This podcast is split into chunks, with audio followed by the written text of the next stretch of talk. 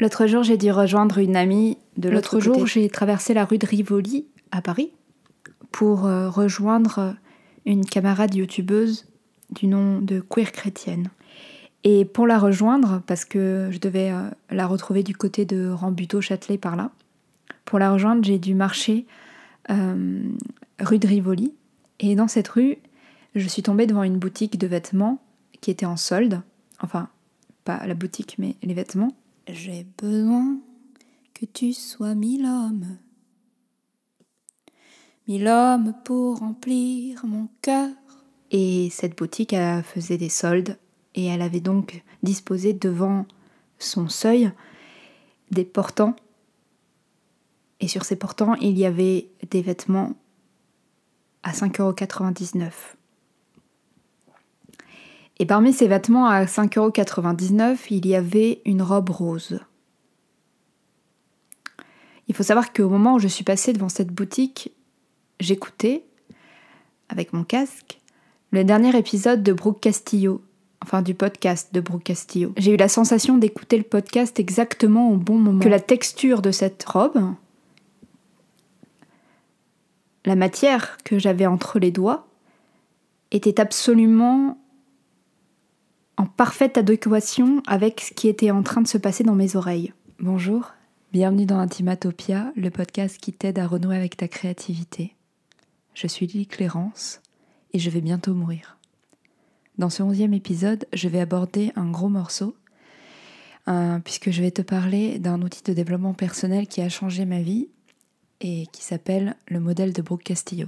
J'ai découvert le Life Coach Cool podcast, donc c'est le podcast de Brooke Castillo, en 2017, juste avant de commencer une thérapie. Euh, donc, euh, qui j'étais à cette époque Donc, j'avais 28 ans, j'étais une femme mal dans sa peau. Euh, j'étais aussi, enfin, j'avais été en 2017 euh, la maîtresse d'un homme marié, puis la maîtresse d'un homme pas marié. J'étais torturée et je pensais que sans la douleur, euh, j'étais pas capable de créer. Je pensais que j'étais le jouet du destin, que c'était une fatalité, tout ce que je viens de vous dire.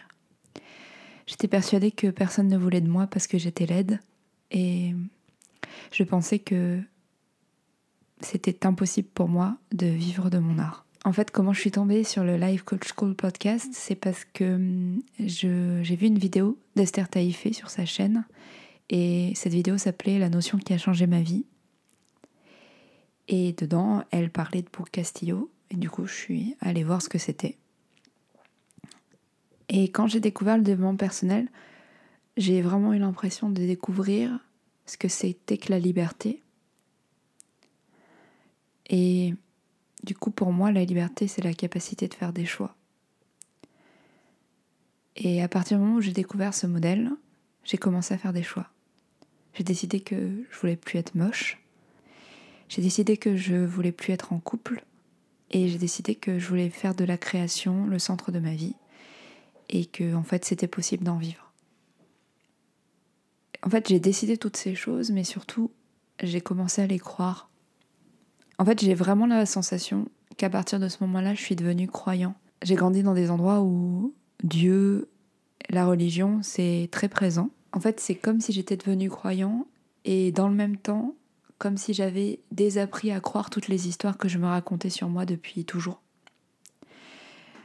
Euh, L'histoire que j'étais une fille, que j'étais la fille qu'on cache, que j'étais moche, euh, que l'art ça devait être gratuit, que l'art ça devait être payant, que faire de l'art ça devait être douloureux. Le modèle de Brooke Castillo, c'est un modèle de développement personnel qui propose de dépecer chaque situation selon une grille d'analyse de cinq entrées.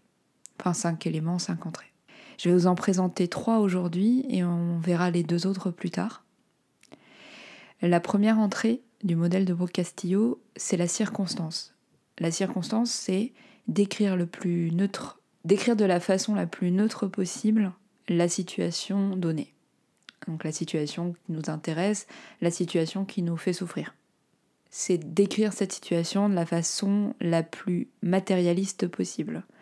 Donc on reste dans la matière, on reste dans la on va au plus proche, on va au plus proche de la réalité objective. On va au plus proche du vrai.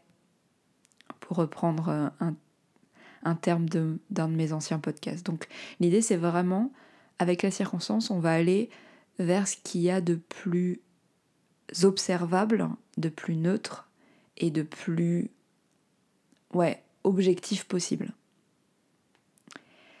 La seconde entrée du modèle de Castillo, c'est la pensée. Euh, on peut utiliser le terme récit, le terme croyance. Là, on va décrire toutes les pensées qu'on a sur la situation. Euh, en fait, on va les décrire et on va les décrire de la façon la plus honnête possible. Et donc là, l'idée, c'est d'aller regarder en nous quelles sont les choses qu'on croit à propos de cette situation, qu'on a réussi, parce qu'on est trop fort et trop forte, à décrire de façon neutre juste avant. La troisième entrée, de ce tableau, c'est l'émotion. On observe quelle est l'émotion qu'on ressent au moment où on pense tout ce qu'on pense sur une situation donnée, au moment où on croit tout ce qu'on croit. Quel effet ça a sur nous. Et en fait, le truc révolutionnaire que j'ai appris avec vos Castillo, c'est que mes émotions, elles ne découlent pas de la situation objective, elles ne découlent pas de la circonstance. Mes émotions, elles découlent des pensées que j'ai sur la circonstance, des pensées que j'ai sur une situation. En fait, mes émotions, elles découlent de mes croyances. Et le deuxième truc révolutionnaire que j'ai appris, c'est que j'ai le pouvoir de changer ses pensées. Par exemple, quand je disais que personne voulait de moi. Donc, dans cette situation de personne ne veut de moi, j'étais persuadée que je décrivais une circonstance. Or, la circonstance, elle était la suivante. Une personne m'a dit qu'elle ne voulait pas de relation amoureuse avec moi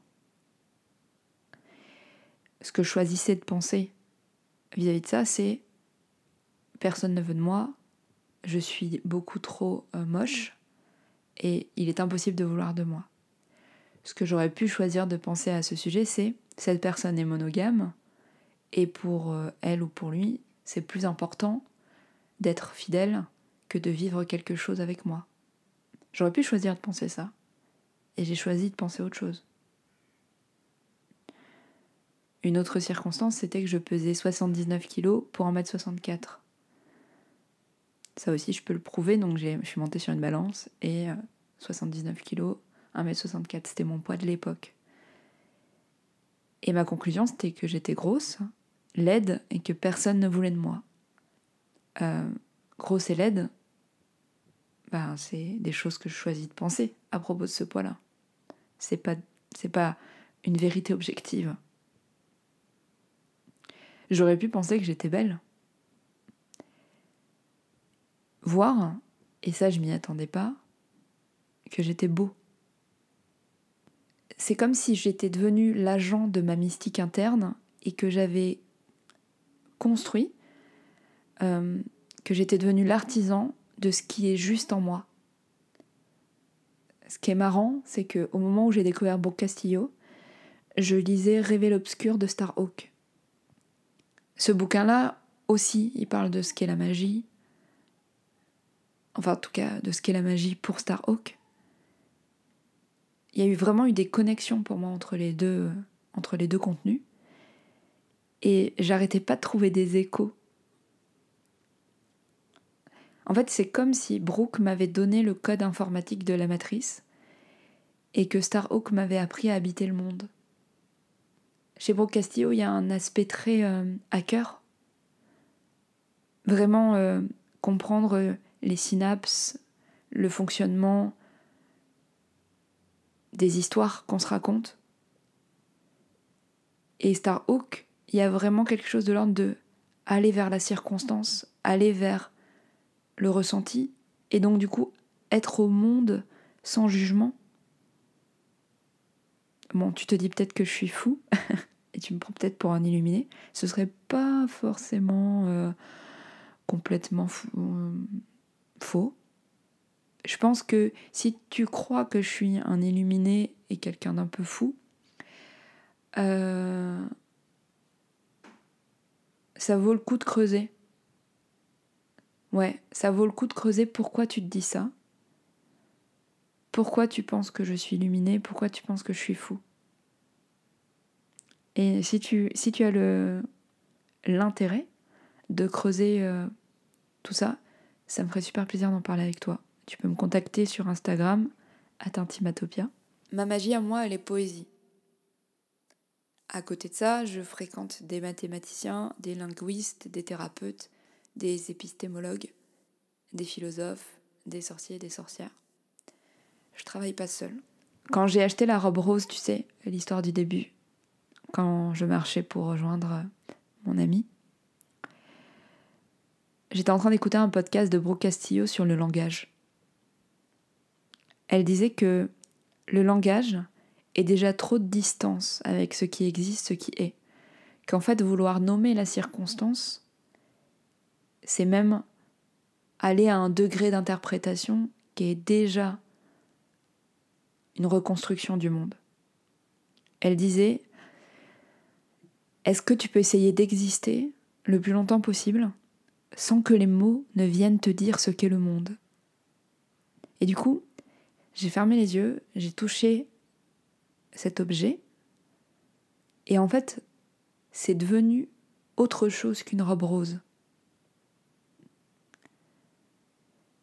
J'ai choisi une fois que j'étais revenue de ce moment de pure existence, j'ai choisi de l'appeler habit fluide orgasme. j'ai choisi le terme orgasme par rapport au blush de Nars. Nars, c'est une euh, marque de cosmétiques et ils ont un blush hyper célèbre qui s'appelle Orgasm et qui a une couleur très particulière. Et cette robe a vraiment une couleur très proche de ce blush. Euh, je me suis dit, habit fluide orgasme, c'est quand même un peu plus portable pour un garçon qu'une robe rose. Pourtant, je n'oublie pas que quand je porterai cet habit, la plupart des gens penseront que je porte une robe rose.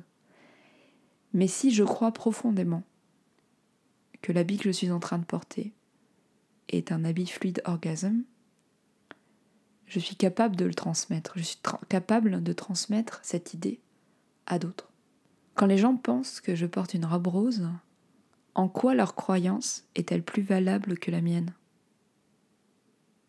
Si demain nous sommes mille personnes à appeler une robe rose un habit fluide orgasme, et si demain nous sommes cent mille, ce que j'essaie de te dire c'est que les croyances sont puissantes, que les mots sont puissants. Je vais m'arrêter là. Si tu veux débriefer avec moi cet épisode, tu peux me retrouver sur Instagram, Intimatopia. Tu peux aussi prendre un rendez-vous gratuit avec moi pour discuter de tout ça, en cliquant sur le lien qui est dans la description de ce podcast. Euh, pendant cet appel, je te proposerai de me parler de ton rapport à la création, à l'incarnation, de tes blocages, de ce qui t'empêche aujourd'hui de te créer librement. Et à la fin, si on en a envie tous les deux, je te proposerai un accompagnement. Si cet épisode t'a plu, tu peux le partager autour de toi à tes amis ingénieurs et informaticiens afin que ça les allergise. Tu peux mettre un pouce, un cœur ou cinq étoiles sur la plateforme sur laquelle tu écoutes. que tu si tu écoutes ce podcast depuis le début, je veux dire tous les épisodes, merci. Merci de m'écouter. Je te souhaite une très belle journée, une très belle soirée une très belle nuit en fonction du moment où tu écoutes ce podcast. Cause le moins de souffrance possible. À très bientôt. J'ai besoin que tu sois mille hommes. Mille hommes pour remplir mon ventre étroit, car mon ventre peut accueillir mille hommes.